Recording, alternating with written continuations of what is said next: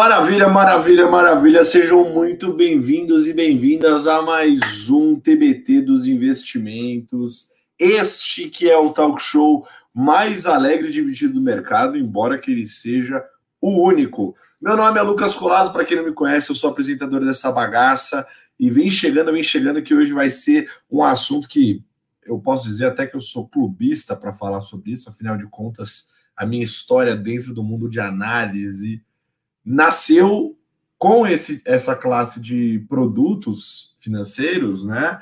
São os fundos de investimento. Então, o assunto hoje vai ser muito legal e a gente vai estar muito bem acompanhado. Né? Então, já vou aqui tomar aqui a aguinha da sabedoria, né? Mentira, porque a sabedoria nem vem de mim no programa, sempre vindo convidado. Aliás, se deixasse, já falei isso, né? Se deixar só a vinheta e o convidado já estava ótimo. Vamos lá, então. Bom, a gente vai hoje mergulhar nos fundos de investimento para vocês que estão acompanhando a gente ao vivo, às quintas-feiras, quinzenalmente, 19 horas no YouTube da Rico. E também no dia seguinte, sexta-feira, também somos um podcast. Isso aqui vira um podcast no dia seguinte. Para você que está acompanhando, você vai mergulhar hoje no mundo de fundos, vai tentar entender um pouco melhor, junto com a gente, o porquê que faz tanto sentido, para carteira de investimento, porque que não faz tanto sentido para carteira de investimento, e como você tem que escolher essa bagaça, né? Que para a maior parte das pessoas geralmente é uma coisa meio obscura, né? Bom, a convidada de hoje é uma pessoa assim que entende tudo sobre o assunto, manja demais. É uma das minhas mentoras, foi uma das pessoas que pegou ali o, o Luquinhas curioso, que estava só procurando informações e se enfiando em qualquer pagode que estava faltando pandeiro pegou ele pela mão e falou assim: ó, vem aqui que eu vou te ensinar umas coisas, entra aqui no nosso comitê para aprender junto com a gente. E também é uma pessoa completamente vidrada em gatos. vem pra cá, Natália de Sá! Ai, meu Deus, já tô rindo já. Não dá pra ficar 10 segundos do lado do colado e não dar risada. Que saudade que eu tenho quando a gente sentava ali no aquário, todo mundo Nossa, nem me fala, meu Eu amar essa parede, essa vista. Vou dizer que eu sinto muita saudade. E, e, já faço um disclaimer que minhas gatas são estrelas, realmente elas gostam de aparecer. Então, não se surpreendam. Nossa, esse negócio de, de, escritório é uma coisa louca, né? Porque a primeira vez que eu, que, eu, que eu pude voltar no escritório, que eu fui lá buscar as minhas coisas, era uma cena meio de The Walking Dead, né? Porque tava tudo abandonado, cheio de poeira, as coisas destruídas. Deu, deu um aperto no coração, realmente, daquela maravilhosa resenha que tinha no aquário, que era uma beleza. Mas, Nath, antes da gente começar, vamos falar pra galera quem é Natália de Sá. Ai, difícil de escrever aí. Mas acho que assim, né? Vamos, vamos focar na, nos investimentos aqui na vida profissional, né? Por favor. Show. E sem falar dos minhas gatinhas, que eu não aguento. Mas falando da vida profissional, é mais de meia década de mercado. É, pode não parecer muita coisa, mas é, foram muitos circuit breakers aí. É, de corto cabelo aqui para dar uma escondida na idade também tem funcionado. E aí, nessa meia, né, um pouquinho mais de meia década, então eu comecei numa corretora ali, que ela saiu. Ó, minhas gatas já apareceram. Comecei numa corretora ali que saiu né, do zero, tinha nove meses, então é, pô, Natália faz tudo, Severino, e eu gosto de brincar que eu trouxe isso um pouco comigo, então eu vejo um desafio, eu vejo um negócio que não tá funcionando, eu quero pôr a mão, é, tenho muito isso, não, vamos fazer, vamos fazer acontecer, vamos colado.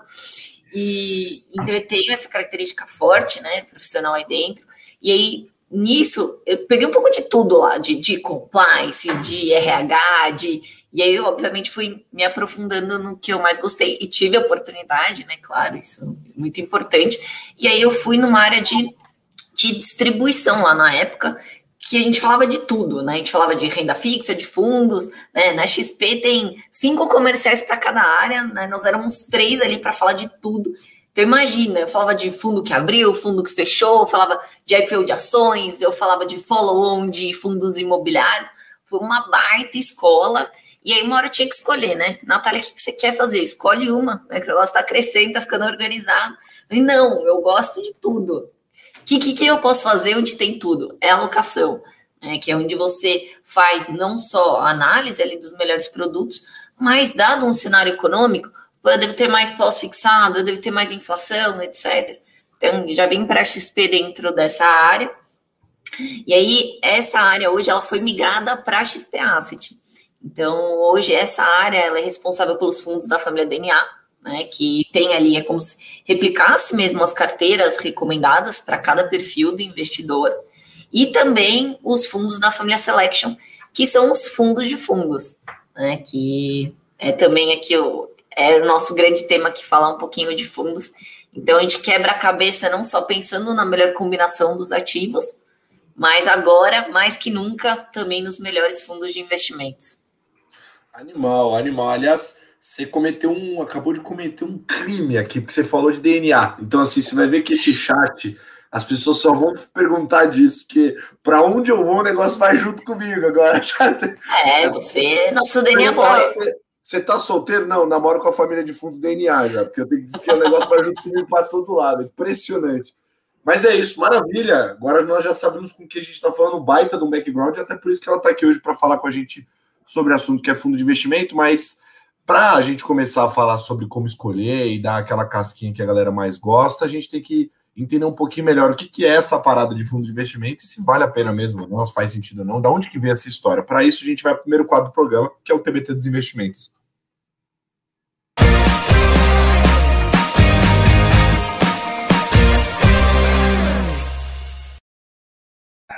Maravilha! Vamos lá, então, Nath. Esse assunto é muito bom, porque tem muita discussão sobre isso vejo muita discussão é, na internet, nas mídias, que às vezes falta um pouco de propriedade para entender.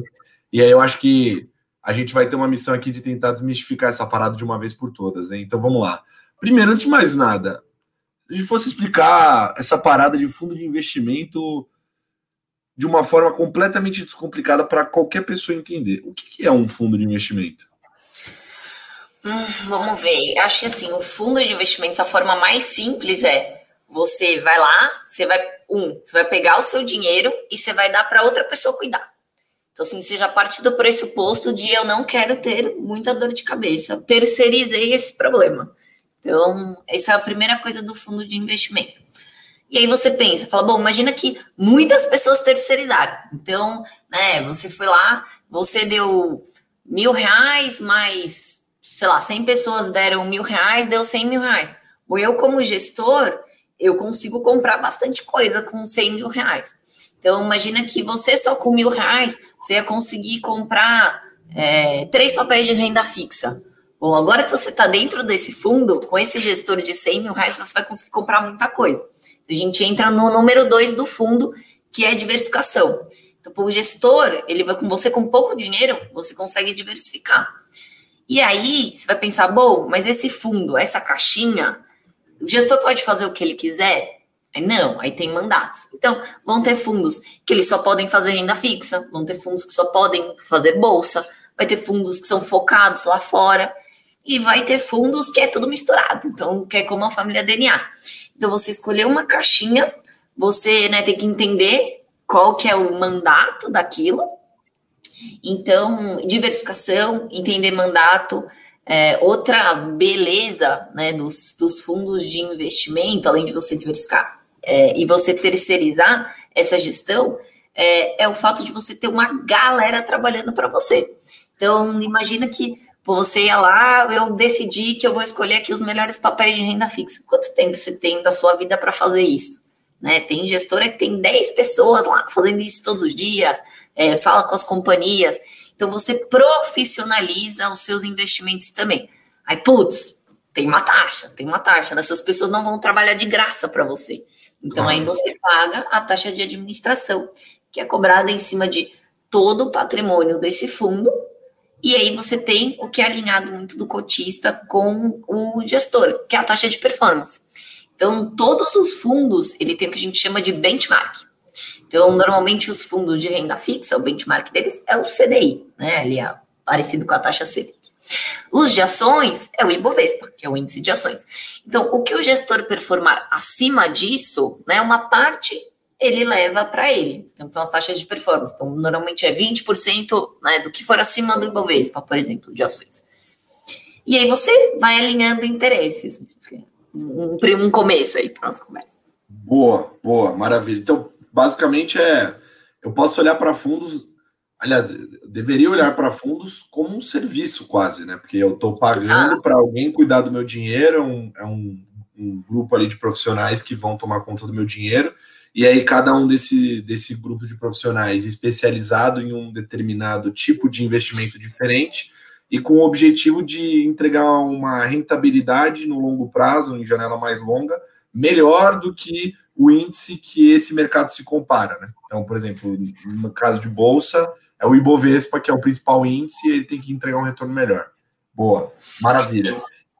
E, e uma coisa que eu queria te perguntar, que eu acho que é legal de trazer para explicar esse, esse tópico também, é o seguinte: o, por muito tempo vocês fizeram a, a sugestão de alocação, né? Que era ali aquela carteira recomendada e tudo mais, e eu trazia ela para rico. Uma coisa que você percebe acompanhando essas carteiras por um bom tempo é que é, 80%, 90% da diversificação dessa carteira ela era feita em fundos, né? Só para explicar, essa, essa sugestão de investimento que era feita era como se a gente estivesse falando para uma pessoa, em cada um dos perfis de investidor e investidora que a gente encontra, como que a melhor forma para ela, que a gente acha que é a melhor forma para ela cuidar do próprio dinheiro. Né? Então é basicamente isso, diversificando entre vários tipos de investimento diferente ali. Né? E aí você vê que ali a maior parte era feita via fundos. Tem um motivo por isso? Tem, com certeza. Então, é muito disso. É pensando né, no tempo que a pessoa tem para dedicar para isso né, e toda essa gestão especializada. Então, eu falei de renda fixa, mas, por exemplo, a gente pegar a renda variável, tem casas que tem 25 analistas. E aí, o que eu acho que é, um, é uma coisa que a gente fala muito no mercado é o custo de oportunidade. Porque, assim, não é só simplesmente você olhar retorno versus retorno. Então, vamos pegar aqui, sei lá, a minha mãe. Coitada, nem pegando exemplo Então, imagina que ela decidiu que agora ela vai investir em ações e ela vai montar uma carteira dela de ações. Vamos supor, primeiro ela vai gastar um tempo para entender as questões básicas de uma ação, depois ela vai perder mais um tempo aprofundando ali, né, nas empresas, por todo, né, todo divulgação de balanço trimestral, ela vai lá olhar, ela vai analisar, ela vai chegar. Bom, primeiro que ela é uma contra os 25. Mas beleza, talvez algumas pessoas podem questionar, ah, mas ela pode olhar as small caps, que os fundos não se interessam, etc. Tem sempre uma discussão.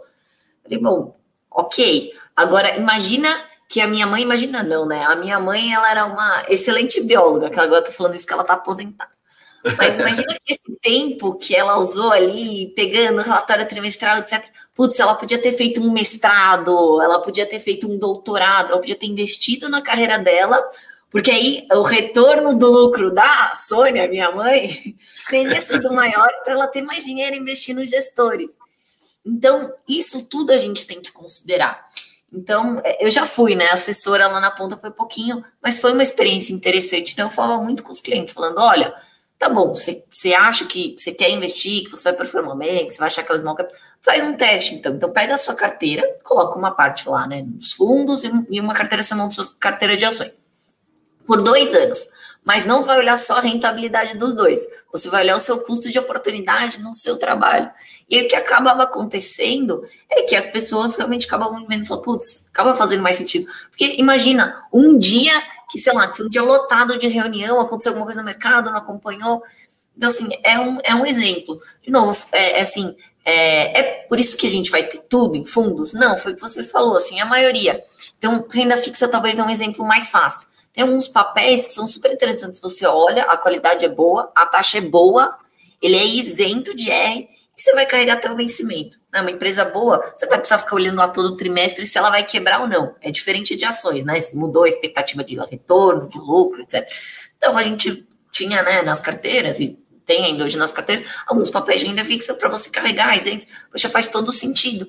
Só que, né, se você pegar ali, por exemplo, é, 15% que você deveria ter inflação, e você quiser super diversificar, você não vai conseguir. Então você pega dois papéis ali sei lá, triplo A, que você que você tem convicção, e você deixa o resto disso para um gestor de renda fixa. Porque tem fundo de renda fixa que tem mais de 100 papéis. Então, pô, eu, no, no, no, no, equilíbrio ali, eu tenho uma carteira bem diversificada, tenho um papel longo que eu quero carregar que tem bons retornos. Então, eu acho que é, é sempre pensar um pouquinho nessa quebra quando for investir. É, ou então, por exemplo, você também tem fundos de fundos. Então, se você quiser lá, é, você ir lá e escolher o, o, o, Selection Renda Fixa, por exemplo, você vai ter 10 gestores de renda fixa lá. Então, você já tem uma boa parte da sua carteira super diversificada nos fundos e quer escolher alguns papéis. Pode fazer a mesma coisa em ações também. Mas é, eu acho que é, é, o núcleo é esse, assim, é, é pensar em, em, diversificação, em gestão é, especializada, e você tá com alguém que você confia. Porque, além de tudo, tem um viés emocional. Então, sei lá, pegar um exemplo aqui de IRB, que agora tá toda uma polêmica. Eu não vou entrar na polêmica agora, mas eu vou entrar na polêmica anterior. Então, que saiu uma carta né, de uma grande gestora na época falando do balanço, etc. E ela estava vendida né, na época. E aí o que aconteceu foi que a ação despencou.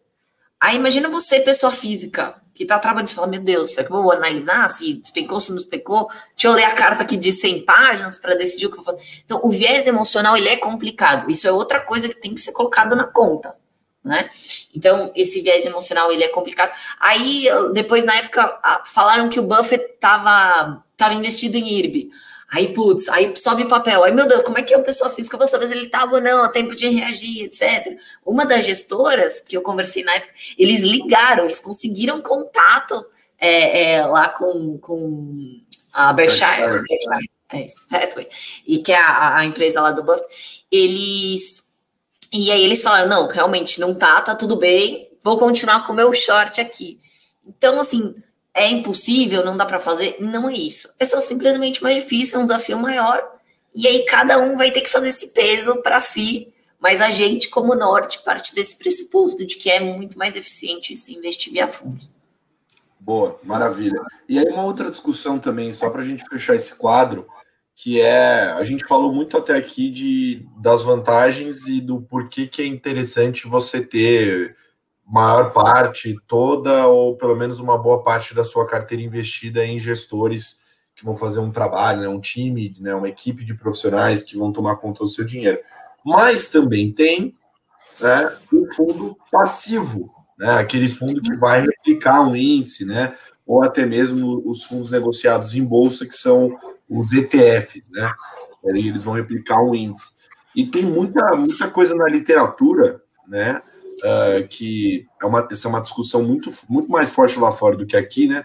Mas sobre as vantagens em relação aos fundos passivos perante aos próprios fundos ativos, né? Porque tem alguns mercados, tem, algum, tem alguns mercados que o custo de oportunidade de você tentar achar quem é o gestor, melhor gestor que vai bater o mercado, ou você mesmo tentar bater o mercado, é muito maior do que você simplesmente falar, pô, esse mercado aqui vai bem sozinho, vou comprar né, o índice dele ao invés de querer achar um gestor. Né? Isso acontece muito, essa discussão é muito mais viva lá fora do que aqui, né? Uhum. É, e aqui, enfim, tem essa discussão também, mas ainda não, não tão forte, né? E eu sei que na família DNA a gente tem muito mercado que a gente acha aí também, né? A gente olha e fala, opa, peraí, esse daqui, eu acho que a chance da gente achar alguém que vai bater esse mercado é muito baixa, então não vou ficar gastando tanta energia com isso e vou investir de forma passiva. Então, o investimento em um ETF, uma carteira passiva também faz muito sentido, né?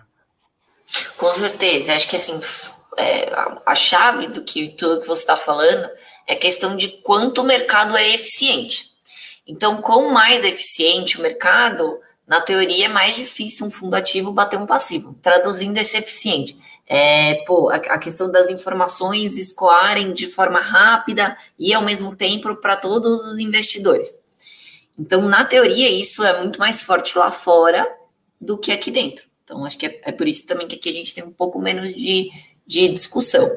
É, trazendo para essa questão de passivo versus ativo, acho que é, é bastante interessante, porque assim, é, uma coisa você não pode comparar, por exemplo, é, um gestor multimercado com um gestor de renda fixa, pegar lá e falar, putz, deixa eu ver o que, que é o retorno. Porque aonde que você vai analisar se faz sentido ter esse alfa ou não? Você tem que pegar, por exemplo, é, um gestor de bolsa e comparar o retorno dele com o Ibovespa. Você não pode pegar um mês que o gestor né, caiu 3% e falar, nossa, esse fundo é horrível. É primeiro que você não faz nem sentido olhar um mês só, mas é só para o nosso exemplo ficar mais fácil. É, e aí, só que talvez nesse mês a bolsa tenha caído 6%. Esse gestor fez um baita de um trabalho. Foi 3% de alfa que ele gerou, né? Então, de, de retorno acima do, do benchmark. Então, só faz sentido você ir para gestores ativos que performam bem e performam acima do índice com consistência. Por quê? Porque você está pagando mais caro por isso, né? A, a, taxa de administração que eu falei que é, é a questão de você remunerar ali os vários analistas, poxa, tem que valer a pena. Eu estou pagando uma taxa para esse cara, ele tem que me entregar um retorno maior. E só lembrar que os fundos, né, o retorno que os fundos divulgam, eles é, são líquidos de taxa. Né? Então ali já está descontado a taxa, isso, isso é uma coisa importante.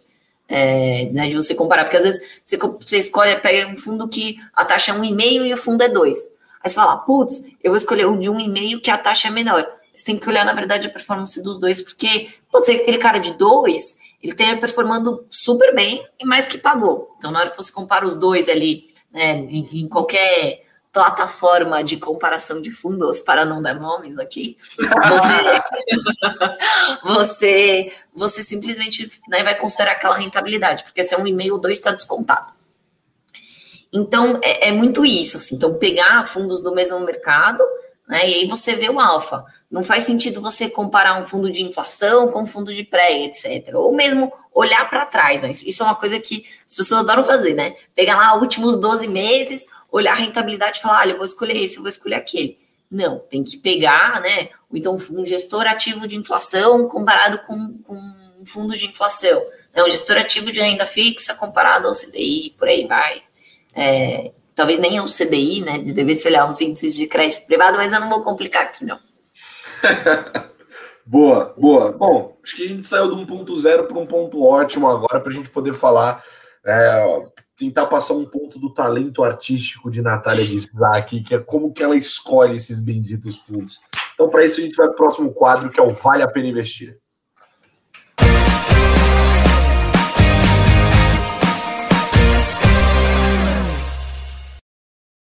Show! Ótimo! Então, beleza. Passivo funciona, ativo funciona, tudo é muito bom beleza, depende, obviamente, do mercado que você está, que tipo de investimento você quer fazer, o prazo e tudo mais, mas chegamos à conclusão que é bom. Falando dos ativos, que é o que dá mais trabalho, assim, digamos assim, para escolher, né? Até porque você, procurando encontrar quem faz um bom trabalho, se você percebe que a maior parte não faz um bom trabalho, você escolhe o ativo. É meio natural que você consiga fazer isso. Mas, falando dos ativos, Nath, vamos, vamos tirar. Eu acabei de apertar um botão e eu explodi tudo que você tem na sua casa de ferramentas, instrumentos, sistema. Você não tem mais quantum, você não tem mais nada disso aí na sua máquina. Tá? Agora você só tem as ferramentas que qualquer ser humano tem. Qualquer um tem. Como a gente escolhe um bom fundo de investimento? Ixi, bateu o desespero, brincadeira. Não, mas é, é uma coisa que eu falo muito assim é que, bom, lembrar aqui, né? Então, esse, essa, essa meia década faz diferença lá. A gente quase não tinha acesso, gente, a pessoa não tinha acesso, não tinha acesso ao gestor, Pode não, não tinha acesso a nada, independente se é quanto, se, enfim, né? Você não tinha acesso às informações. E hoje a gente tem coisa pra caramba. Qualquer gestor que você quer, você vai lá procurando no YouTube, você vai achar uma live. É, a gente dentro né, do, do, do, site de conteúdo da XP, vocês dentro da Rico, tem material pra caramba, né? Então, assim, dá para dá para brincar. Tem um mundo de fundos. Tem um mundo de fundos. Ah, é verdade. Ah. Olha só, eu não fazendo propaganda do meu próprio pro programa, gente. Eu faço um, um programa todo na uma quinta-feira, uma quinta não. Exatamente aqui, um dia que. Pensa assim, uma quinta-feira vocês assistem aqui o Colasso e outra vocês assistem, é a minha quinta que vem. E aí fica gravado já. E que aí eu trago né, um gestor para falar, porque a gente. O, o mais fácil né? A gente pensar é simplesmente eu vou lá, olho a contabilidade do gestor, pego os que estão performando melhor e acabou. Vou falar para vocês que a rentabilidade não importa? Não é verdade, não é verdade, mas ela é um dos critérios que a gente usa para selecionar. Então, assim, é, você olhar primeiro olhar janelas grandes são importantes. Ah, quer dizer que eu não vou aplicar em nenhum fundo que acabou de, de abrir? Não é isso. Então, assim, tem vários fundos, é, exemplos, que, poxa, ou a equipe já trabalhou bastante tempo junto, né? Ou, sei lá, o caso da Legacy, que eles eram a tesouraria e abriram uma asset. Então, ele tem exceções, é, mas você ter um, um, bom tempo ali, entender, né, quanto que, há quanto tempo que essas pessoas trabalham junto, isso é extremamente relevante. E hoje é uma coisa mais fácil, né? Então você consegue lá entrar no site da gestora, a maioria tem um organograma de quando ela começou, é, quanto tempo que cada um tá lá.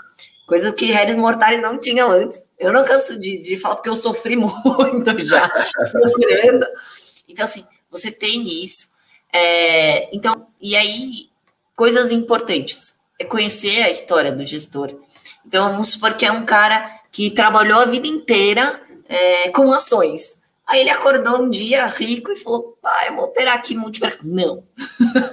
Esse gestor não. Então, não tem como. Na hora de você escolher um fundo, você tem que conhecer a história do gestor, né? Não é à toa que tem os quadros né, nos mundos e fundos, que é quem é o gestor, é, qual é a história dele, qual é a história da asset que ele está, né?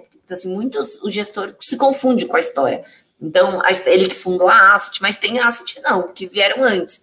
Isso pode ser um complemento ou não. Então, é, por exemplo, é um, um, um, gestor que antes estava dentro de uma casa multimercado, é, ele tinha ali, querendo ou não, algum upside ali de taxa de juros, que quer. Ah, ele foi abrir uma casa só de ações. É, pô, como é que ele está se virando agora? Que são coisas que a gente acaba tendo que ir na lá, análise, perguntar e tal. Mas assim, dá, dá para ter uma, uma sinalização.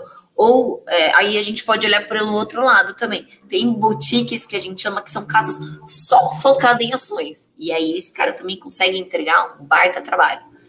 E aí, enfim, a gente entra no ponto também que não tem. Ah, Natália, me passa a cartilha aí do como é que vocês. quais são os, todos os tiques. Não, não tem isso assim. O que e aí, longe da Natália, chega lá, né, na verde, questiona todo mundo, fala, vocês estão loucos, vocês estão comprados em, juros, vocês não estão... Não é esse o trabalho do analista de fundos. O trabalho do analista de fundos é, falar, é ver se essa pessoa foi coerente, se esse gestor foi coerente. Então, ele falou que o mandato dele era tal, é, ele falou que o risco que ele tomaria tal, se acontecesse tal coisa, ele ia fazer tal coisa. Se ele está seguindo o mandato dele, putz, maravilha. E aí, não adianta também virar para você falar, não, ó, é, vamos só ter gestor que só tem, sei lá, que é só de, que só tem ações na asset, ou gestores que têm. Não, a maravilha da carteira, na verdade, é você ter opiniões diferentes, é você ter gestoras que pensam diferentes. Por quê? Porque aí provavelmente eles vão estar muito menos correlacionados. E aí, é, traduzindo esses correlacionados, né? Quando o mercado andar para um lado, eu não quero que todo mundo ande para o mesmo lado, né? Se, se, ou se o mercado for para todo mundo ande para o outro porque senão eu não ganho a beleza da diversificação, né? E, a diversificação, a maravilha dela é eu conseguir alocar mais risco, né, um, um gestor mais arriscado, sem necessariamente aumentar o risco da minha carteira. Eu só vou conseguir isso se eles pensarem diferente, se eles agirem diferente. Então, isso é muito interessante. Todo mundo quer, né? É, a bola da vez, o melhor fundo de ações, o melhor fundo. O melhor fundo é aquele que combina, que se encaixa na sua carteira. E aí é muito disso que a gente faz nas famílias selection, né? Que é, poxa, deixa eu pegar aqui um fundo long bias, um fundo multimercado macro, um fundo quantitativo, um fundo long short. É, é, é um pouco, eu gosto da comparação de um time de futebol. Você não vai ganhar o jogo se você só tiver atacante. Você não vai ganhar o jogo se você tiver só zagueiro. Você precisa ter, você precisa ter meio de campo, né? Você precisa ter. Você, aí você monta ali, realmente é o técnico, né? Montando ali o melhor time. É... Então, isso tudo é muito relevante. De novo, é difícil fazer isso tudo é, sozinho? É difícil. Mas se você começar partindo disso, assim, por exemplo, né, de, de, de coisas chaves. Então, vou montar uma carteira multimercado, eu vou ter um long bias, eu vou ter um fundo quantitativo, eu vou ter um long short, é, eu vou ter um fundo multimercado, macro, já é um começo. Né? E aí, é, poxa, como é que eu vou fazer então a minha carteira de ações? Eu posso ter um fundo long bias, eu vou ter é, um fundo é, long only, e, e, traduzindo aqui, né? Então, É, o fundo long bias, ele não necessariamente fica 100% comprado em bolsa, ele pode ficar, e, e o long only, ele normalmente não tem posições vendidas. Nem vou falar o nome de nenhum fundo que tem posição vendida, senão vai que, que os novos investidores na bolsa vão querer fazer short atrás da pessoa. Brincadeira, gente. É, não Mas, falar mais de short, é não. E, e na, dentro da plataforma, a gente, a gente classifica esse para ajudar vocês também. É, então assim, eu acho que tem um ponto que é legal do que você falou, que é muitas pessoas, e eu entendo as pessoas por fazerem isso, quando vão olhar para um fundo, é porque quando você está investindo seu dinheiro, seu foco é ganhar dinheiro, né? Ponto final. Todo mundo está investindo dinheiro por isso. Só que as coisas não são tão triviais assim, né? Não é tipo, ah, quero ganhar dinheiro, vou lá, vou ganhar dinheiro acabou. Tem todo um processo por trás e as coisas, elas para elas acontecerem, elas, elas dependem de, alguma, de algumas variáveis. Quando a gente vai olhar para um, uma gestora, tudo que você me falou até agora, é uma coisa que é engraçado que eu observo no comitê também, quando a gente faz o comitê de, de do, top 50, que a gente vai analisar os fundos, eu acho engraçado que assim, parece que o slide de rentabilidade que colocam na tela, parece que ele nem tá lá, né? Que ninguém nem fala do, do, do... E assim, não é porque a rentabilidade não importa, é claro que ela importa, e é por isso que a gente está investindo naqueles fundos mas quem faz a rentabilidade é o que importa mais, porque literalmente são eles que vão fazer o número acontecer. Então, para que você tenha um bom número, você tenha uma boa rentabilidade, com uma boa gestão de risco, porque é, quando você coloca seu dinheiro na mão de alguém, eu duvido que se vocês colocassem na minha mão, por exemplo, quem me falasse assim, ah, investe meu dinheiro aí, vocês iam falar, não, pode investir do jeito que você quiser, toma o risco que você quiser, e se acontecer qualquer coisa, não tem problema. Vocês iam ficar preocupados com quem está a entender, pô, mas você tem um controle de risco, você se preocupe em não, pô, não tomar um risco muito grande, perder todo o dinheiro. Essa é a, é a principal preocupação de qualquer gestora. Depois vem ganhar dinheiro. Né? Então, isso é um trabalho que vem de você olhar muito a parte qualitativa. Então, acho que é, é meio que um trabalho de RH, né? É, você falou bem, você tem que pensar como se você estivesse contratando pessoas para trabalhar para você, para cuidar do seu dinheiro. Então, essa é a mentalidade. Se você for, fosse contratar alguém, você ia simplesmente olhar lá e falar assim: ah, não, você bateu tantas metas na outra empresa. Não, você ia querer saber se é gente boa, se é uma pessoa que trabalha bem. Então, é a mesma coisa, você está selecionando alguém para trabalhar pela empresa seu dinheiro. É basicamente isso. Exato. E, e assim, e sendo bem, bem honesta aqui, tem fundos que compram uma, uma ação, por exemplo, mas eles têm uma tese de dois anos, às vezes. Como é que você vai avaliar o trabalho desse analista? É, em uma cota né, em um mês. É, muitas vezes a gente vê ações sofrendo ali, que é, sei lá, por causa que não, por causa que não saiu a vacina. Ok, a vacina vai fazer diferença no PIB, lockdown, etc. e tal. Mas assim, a, a, a, aquela empresa, né, ela tem uma tese que é dela e que nesses momentos ela se perde. Então, a gente tem que tomar muito cuidado na hora de olhar sua performance e principalmente olhar performance de curto prazo. E às vezes acaba sendo até incentivo errado, porque tem algumas casas que, poxa, não, eu acabei de começar, eu quero estar tá ali no, no, top 3 de melhor rentabilidade no ano, toma muito mais risco é, do que deveria, e talvez no ano esteja no top 3 lá de baixo. E, poxa, e tem aquela que é constante, que, poxa, entrega né, um, retorno de 5%, 6% no benchmark todos os anos. Então, é, esse tipo de coisa a gente olha também. É, o retorno é ajustado ao risco. Né? Isso é uma coisa que quem faz alocação tem no DNA muito, muito forte.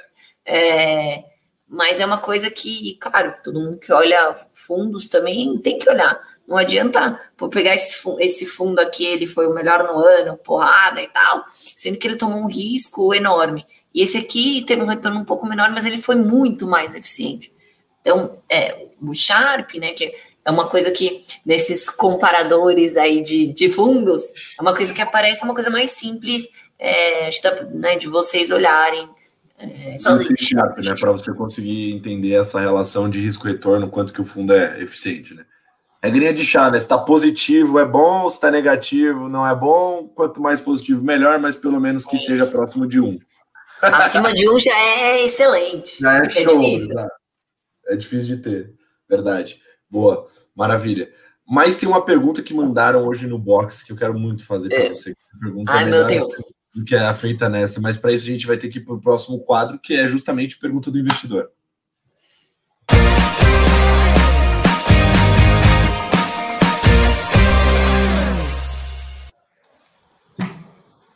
A gente falou como escolher um fundo. Perguntaram hoje de manhã o contrário. Como saber a hora de sair de um fundo de investimento? Essa pergunta é muito boa, porque é difícil. Eu vou... Aliás, eu só vou pegar essa pergunta, porque acho que a resposta vai ser bem completa e não vai caber outras perguntas, mas essa pergunta é muito boa. Como, como é que você sabe, na tarde de sá, a hora que você tem que pular fora do barco?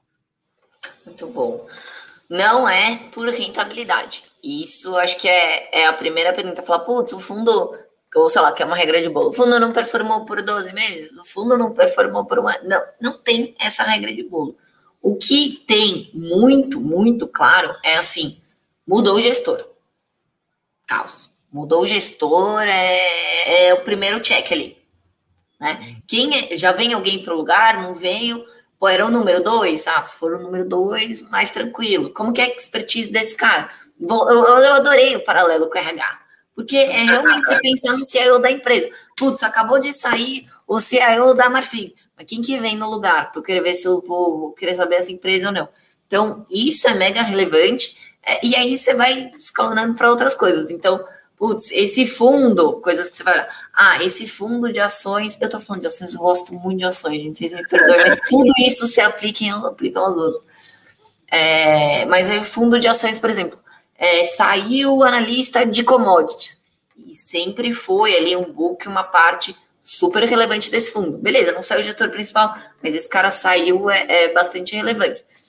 E aí, é, que mais? Que eu acho que são, são coisas importantes. Pô, mudou a tese? De novo, eu falei, né, para vocês na carteirinha lá de book. Então, pô, o gestor é, sempre é, falou que o mandato dele era XYZ, né? Sei lá, vou dar um exemplo. É mais, é mais difícil isso, mas antes era mais normal. Então, esse fundo é, tinha uma política de não investir em estatais, por exemplo. Tinha isso, acontecia isso bastante no mercado antes. E aí as estatais começaram a voar, etc. Esse cara começou a comprar estatais, só que não era um negócio que ele estava acostumado, que ele operava, meu mercado mexeu, ele não operou bem aquilo. Putz, já levantei carta branca ali. Vou falar, putz, o que, que aconteceu? Por que, que você saiu do seu mandato, né? Ou então, tive um cara que nunca operou ações lá fora, e aí o mercado começou a andar, ele operou é, e não fez isso. Então, esse tipo de coisa. E tem coisas mais suaves. Então, assim, por exemplo, a gente está vendo uma mudança da, da indústria de cada vez mais o gestor ele ir atrás de ferramentas quant. Né? Porque não é mais só ser um fundo quant. Então tem alguém lá dentro do. Então a gente vai olhando quem está para trás, quem não está.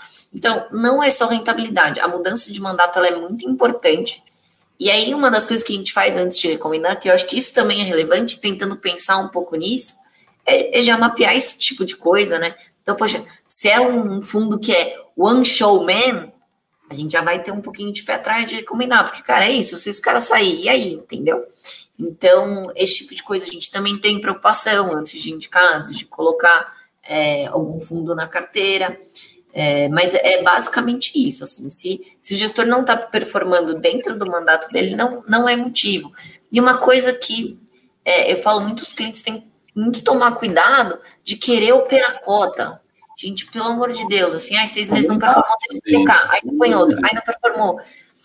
E tem, tem, tem um, né, né, um efeito bola de neve que, que é terrível. Então, assim, não faz isso. Se, se, e aí, vamos supor, você, sei lá, você tá infeliz com o gestor e, e aí você não quer, você não viu nada de. Mas, sabe, e aí era, sei lá, 5% das coisas. Resgata um, então, sabe? Assim, não faça movimentos, não faça movimentos bruscos nunca, mas assim, não faça movimentos bruscos é, principalmente em, em, fundos. Então, é pensar em resgatar principalmente nisso, assim, é, de quando de quando sair o gesto, quando né, mudar a empresa ali. E não porque a receita dela caiu ali naquele mês, porque às vezes pode não ser nada a ver com aquilo, né? Então.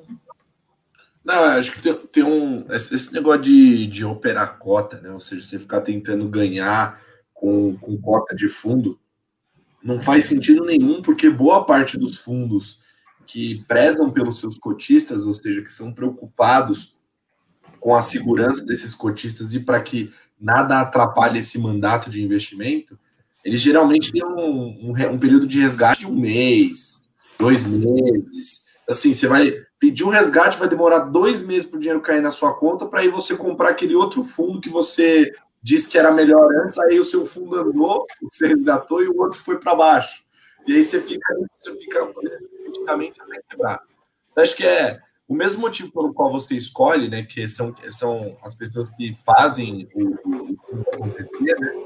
É o mesmo motivo pelo qual você vai sair, né? Então, se essa equipe tem é, uma turnover, né, muito alto, a galera saiu, o time saiu, boa parte, aí realmente fique preocupado, porque provavelmente o que você tinha antes ali já não existe mais. O, o nome do fundo é o mesmo, mas o fundo em si não é o mesmo, entendeu? Então, é isso e, e, o, e o negócio de mandato e de mudar o que você investe ou não, eu chamo de inventar moda. Então, assim, quando ele começa, quando ele começa a querer, querer inventar moda, provavelmente não é uma coisa legal, porque também é meio que rompe o, a confiança, sabe? Tipo, essa, essa história de IRB que você falou aí, naquela época lá, que rolou a carta do Buffett, que daí falaram que ah, o Buffett era sócio, depois o Buffett desmentiu, é uma coisa meio tipo assim, meu, não vou confiar nessa galera, né? O fundo Exato. é a mesma coisa. Né? Se o fundo fala para você que ele vai fazer um tipo de investimento, aí ele começa a fazer alguma coisa que ele não falou que ele ia fazer, você começa a ficar preocupado, né? Porque pô, você está querendo inventar moda por quê? Porque você não está conseguindo mais ganhar dinheiro nas coisas que você faz, está desesperado, o que está acontecendo? É, então, acho que é, é muito isso também. É, e aí, acho que é legal, porque eu costumo dizer que fundo de investimento é o investimento perfeito para quem é preguiçoso. Assim, se você é uma pessoa preguiçosa, é um investimento perfeito. Assim. Você não quer ter. Logicamente, porque assim, esses eventos de saída de equipe muito relevante, eles são muito pontuais. Né? E, e, de gestor é, mudando, inventando moda, igual eu falei. Assim, acontece, acontecia mais, igual você falou, acontecia, mas hoje em dia é uma coisa muito mais pontual. Né? Quando acontece, acontece aqui, ali, é uma coisa ou outra. Às vezes a sua preocupação é muito maior em fundos que são muito bons, que estavam fechados e estão reabrindo, e você tem oportunidade de investir, do que ficar trocando os que você tem, né? Mas, bom, já vimos que é um trabalho de RH, tá? Então, para você que estava achando que era só número na tela, se enganou, não é nada disso. Não. É RH mesmo, são pessoas, gente, quando de gente. Bom, agora a gente vai para o momento que a gente tira o chapéuzinho da Nath, de uma pessoa que manja tudo de fundos, para só Nath. E aí a gente vai ouvir agora um pouco do que inspira ela. Então, para isso, a gente vai para o momento de inspiração.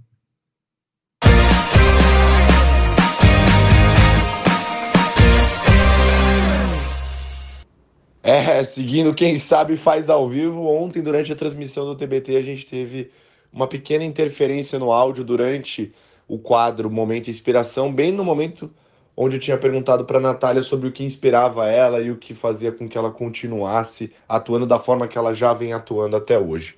Vou deixar vocês com a resposta que ela deu para a pergunta e a sequência do programa que segue sem nenhuma interferência. É, vai parecer super clichê de verdade, mas é, é a resposta, assim.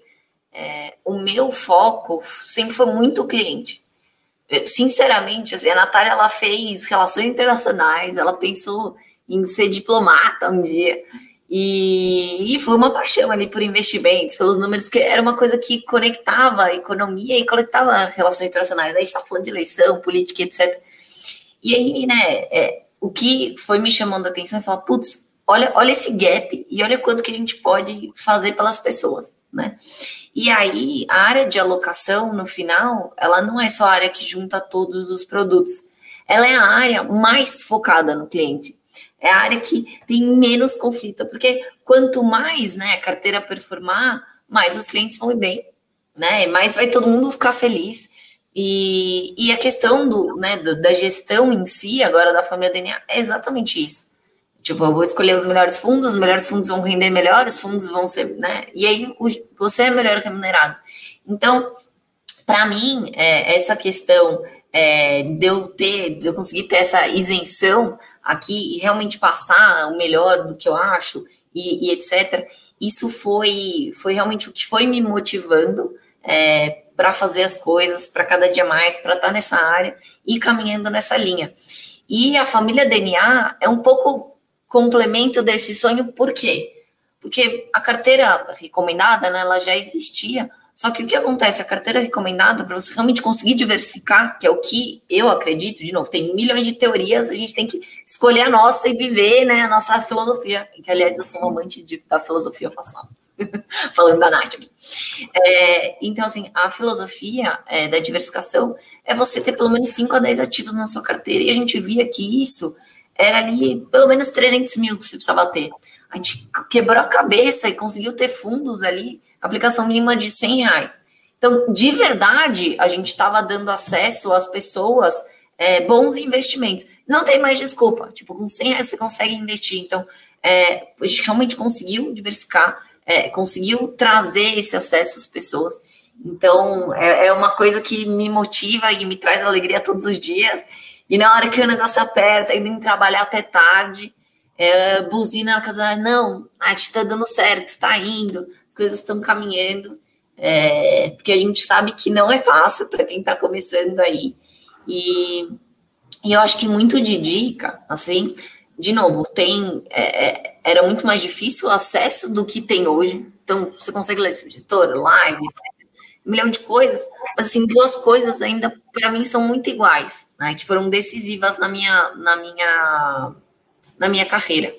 Um é caminhar para certificações porque assim, as certificações elas vão te dar uma base teórica bem importante do que, que você pode fazer, do que, que você não pode fazer, que, que é, se o ativo é isento de R, se não é ativo de, né, se não é isento de R, se você pode operar ou não. Então tem diversas certificações, começa lá né, com o CPA 20, é, que é super básico. O CFP, ele não dá uma noção só de investimentos, mas minha Previdência tem um milhão de regras, que, que é, você super aprende, é mega interessante, de planejamento financeiro, sucessório, é, aí agora, enfim, CGA, e aí você vai indo, que são coisas que vão ficando mais técnicas. Só que não adianta você só ter isso. Tem uma outra coisa no mercado que é muito importante, e ninguém me falou, só que eu fazia de enxerida ali desde que eu entrei, que é tentar todos os dias entender o que está acontecendo.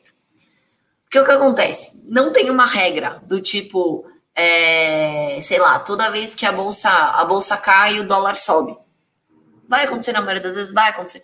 Mas para você começar a ter esse feeling de, putz, será que é dólar, será que é ouro? Você tem que começar a entender os movimentos do mercado. E o mercado ele muda os movimentos. Então, o que, que eu fazia no começo intuitivamente? É, e eu tive muita ajuda de muita gente, que eu sou muito grata. Mas eu chegava no final do dia e via o que tinha acontecido com os juros, com a bolsa e com o dólar. No outro dia eu lia o morning call da corretora e toda vez que eu não entendia alguma coisa eu grifava e ia atrás. Porque você também ficar olhando conceitos por conceitos, você vai ficar maluco. Só que se for uma coisa que está acontecendo agora, fica muito mais fácil de você entender.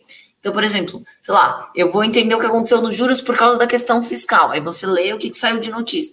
Você vai tendo uma intuição do que, que faz o mercado subir, o que, que faz o mercado cair.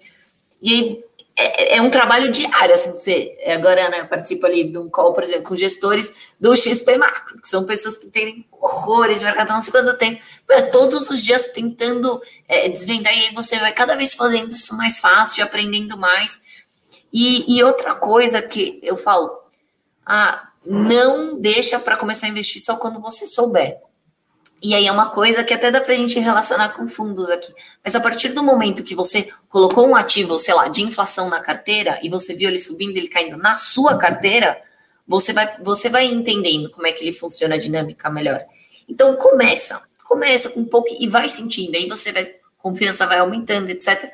A gente faz, né? O gestor faz, tem muito gestor de ações que, por exemplo, faz putz, eu gosto dessa ação aqui. Então, eu vou colocar 2% só dela na minha carteira, eu vou acompanhando. Se eu aumento ou se eu diminuo. Porque quando você tem um ativo, você acompanha ele de forma diferente. Então, são essas três principais é, é dicas que eu dou aqui. É, vá atrás de certificações, entenda o que está acontecendo no mercado, tenta todos os dias lá entender. É, é, a, a Explicaena faz um, um, fechamento de mercado todos os dias ali, né? O juro subiu, caiu. E eu vou contar da onde que ela tirou isso, ela que não fique brava comigo. Mas quando eu entrei na XP, a gente tinha o mesmo chefe. E ele fazia isso, assim, eu já estava acostumada, mas assim, ele fazia isso com todo mundo que chegava, que era, pô, todos os dias você vai escrever para os outros assessores aqui dentro o que aconteceu e por quê. E era um negócio que, né, putz, no começo às vezes você demorava meia hora para fazer, depois você começava a fazer rápido. Então, é, é, é um negócio que vai ficando mais automático, você vai entendendo, você vai aprendendo, e o que não falta é informação, mas você colocar em prática o que você está aprendendo, nem que seja para escrever ali no papel, ajuda muito aí entendendo as dinâmicas. Maravilha, perfeito. Espero que agora pelo menos o meu áudio esteja melhor. Tá, tá melhor? Tá, tá, 100%. Ah, garoto, é isso. Show de bola, maravilha. Bom, mas eu consegui pegar tudo, só fui e voltei rapidinho.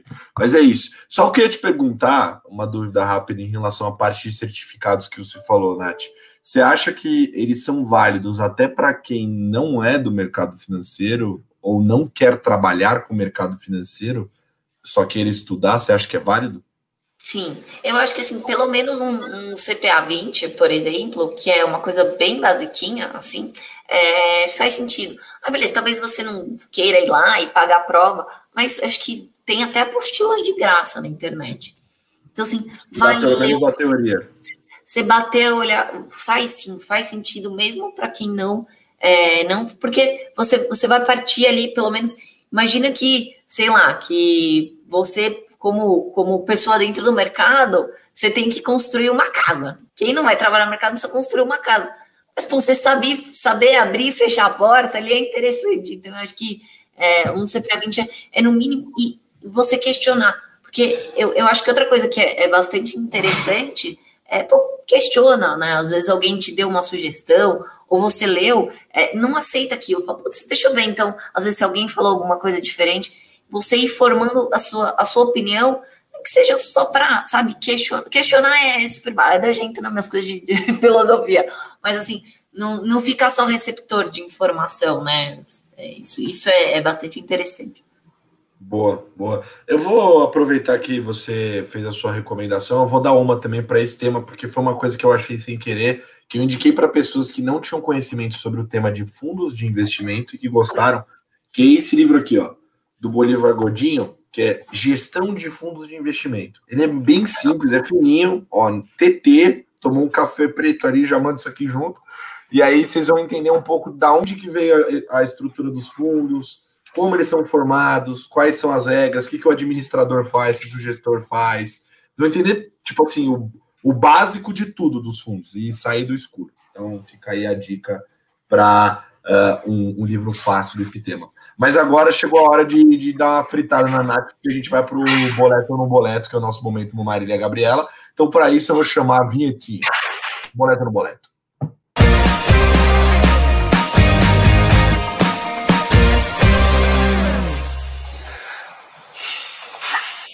Bom, chegamos ao momento que eu estou mais ansioso para chegar. Eu explicar a regra aqui, é muito simples, tá? Eu vou fazer uma pergunta para a Natália de Sá. Ela tem o direito de responder essa pergunta do tamanho de um tweet. Então não pode ser muito grande, mas também não precisa ser só uma, uma palavra, tá? Primeira palavra, eu vou perguntar para ela, ela tem que me responder se ela boleta ou não boleta. Boleto é positivo, ela gosta daquilo que eu perguntei. Não boleto é negativo, ela não gosta daquilo que ela do que, ela, do que eu acabei de perguntar, e ela tem o direito de fazer falar em uma frase, não precisa ser só boleto ou não boleto. Pode falar numa frase e explicar o porquê que ela respondeu isso. Disclaimer saudável, amigo e amigável. Nada disso aqui é uma recomendação de investimento, então não saia tocando o seu dinheiro onde ela falar boleto. E nem sai vendendo o que ela falou, não boleto. Estou tentando fazer short squeeze no que ela falou, não boleto. Tá bom? Vamos lá. Vamos começar com uma que é clássica disso aqui, que eu adoro perguntar porque ela é um, é um pouquinho mais polêmica. Natália Sá, ouro, boleto ou não boleto? Não boleto. É, isso é fácil responder. Agora eu preciso justificar numa linha de um tweet. Isso é. Pode ter, não, pode ter alguns caracteres. Pode fazer aí, pode fazer. Vai, tá vai. Hoje o dia é seu, vai lá. Não, bom, o ouro, é, ele, é, ele, é um, ele é uma vamos lá, ele fica no lugar de uma, de uma moeda, né? Ele, ele acaba sendo uma reserva de valor quando as moedas perdem valor, né? Simplificando isso muito rápido. O que aconteceu na crise é que, putz, quanto que será que o dólar vale, sendo que o país começou a, a emitir papel e etc., e aí se valorizou. Só que tem que lembrar que o contrário é verdadeiro também, né? Então, uma hora essa crise vai passar, uma hora é, né, o Fed vai parar de imprimir dinheiro e comprar título, etc. E aí esse ativo ele tem bastante para se desvalorizar do que ele já subiu.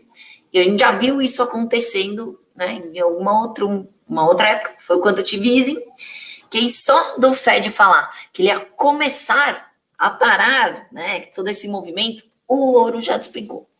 Então, é, resumindo muito, é por isso. Ah, e o que, que eu faço então de defesa para carteira? Dólar.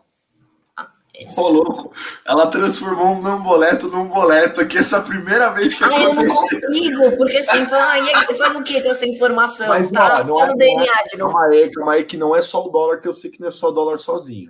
São ativos dolarizados e especificamente falando ações. Perfeito ou não? Perfeitamente. Então, porque você já usa, né? Eu, eu compre, adoro fazer. Não compre fundos cambiais, tá? Não, não compre fundo. Que é isso? Você mata dois coelhos com uma cajadada só, tá certo? Eu adoro, eu sou mestre é em, tipo, sei lá, você pega duas baleias e chuta no mar e então, eu fico com medo, mas é isso que eu tô querendo dizer. Exatamente, não compre o fundo cambial e o fundo de ações. Tem que comprar os dois juntos.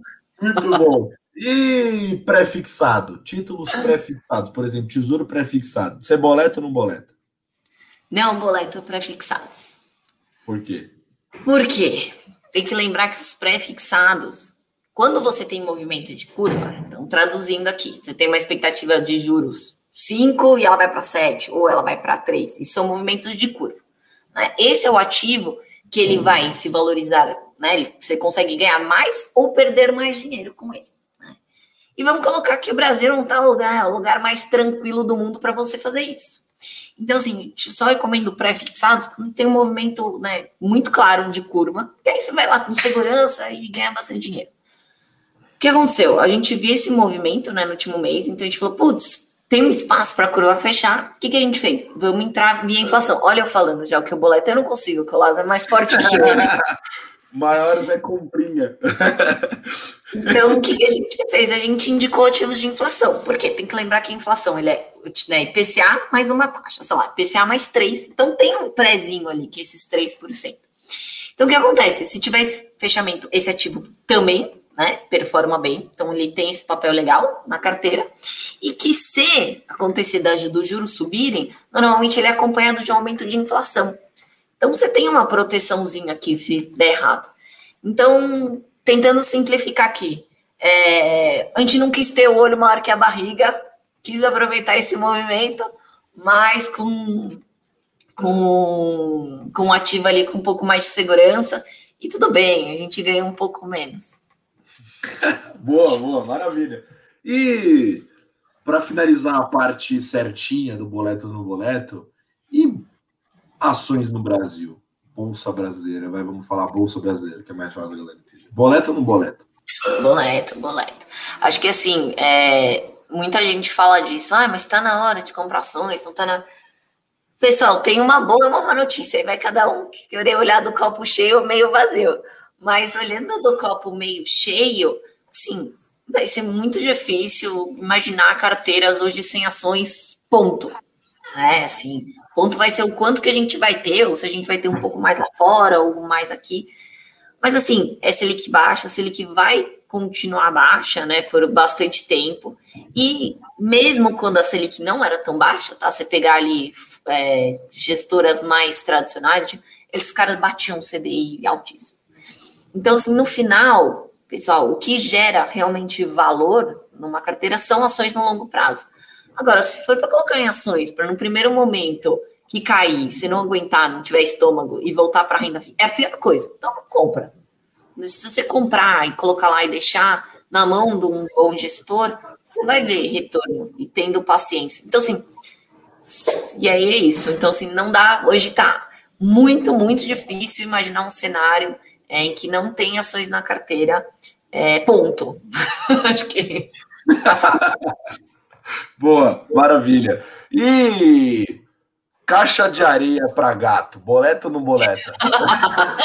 Olha, eu vou te falar assim, aquelas coisas de recebidos, assim, quem quiser me mandar, eu super aceito. Eu ia limpando aqui o dia inteiro. Mas, ai, meus gatinhos são minha paixão. E quem vê assim, parece que eu sou tipo cat lover desde sempre, gente. Eu sempre tive cachorro. Eu fui ter o primeiro gato porque eu fui num lugar, a pessoa falou, cara, eu não tenho como cuidar. Eu falei, me dá, não aguentei. Coração mal trouxe, agora tenho duas gatas, tem que ter uma para fazer companhia. Eu só não tenho mais, porque, porque o namorado não deixa mais. Alavancado em gatos. Alavancadinho, gente, é maravilha. E, e brigadeiro vegano, boleta ou não boleta? Nossa, por que você trouxe isso? Eu tenho, eu tenho uma memória horrível. Você falou uma vez para mim disso no, ah, no escritório e eu nunca Gente, esqueci. Ficou tão horroroso. Tão horroroso. Foi a pior coisa. Não que eu seja a melhor cozinheira do mundo, mas foi triste o gosto, assim. Foi, não, eu não consigo descrever de tão ruim que foi. Mas olha. Pronto, não faça. Melhor, é isso, né? é isso. Não inventa, cara. Você inventa. tem que colocar na mão de quem sabe fazer, entendeu? Igual a gente faz. É, exatamente, Natália. Cuide de fundos e dê para a pessoa e pague caro pela pessoa que faz brigadeiros bons. Essa é a vida, gente. Isso isso tá nas muito teorias bom. clássicas aí de economia. Muito bom, muito bom, Nath. Nath, muito obrigado por ter aceito o convite maluco de participar desse programa que não tem chance nenhuma de dar certo, afinal de contas, eu sou apresentador. Foi muito bom ter você aqui. Foi uma aula de fundos de investimento, de tudo, de carreira. Eu vou passar a palavra para você para a gente encerrar mais um episódio de TBT. Ah, eu amei! Inclusive, desde que esse programa estava foi ao ar, tá? Tava esperando ansiosamente pelo convite. Eu só não falei nada porque eu falei, também não vai ter graça se eu for convidada me chamando, né? Também não quero. Mas eu, eu amei o convite. É, pô, super fã do seu trabalho, é, do que você está fazendo. Eu olho seus IGTVs, eu morro de rir. É, muito, muito, muito legal ver tudo isso. Então, de verdade, parabéns segue, segue firme. E que você comentou aí um pouquinho que eu fiz parte dessa história. É, para mim, jamais que valeu a pena. Ai, nossa, mas gente, eu gosto muito dele, é verdade. Não falo da boca para fora. Foi, foi lá, falou assim: ó, esse garotinho curioso, tonto aí, vem aqui, aprende aqui com a gente. Foi por sua causa que eu sentei na cadeira do comitê e eu faço até, a parte dele até hoje. Malandro, do comitê de alocação, entendeu?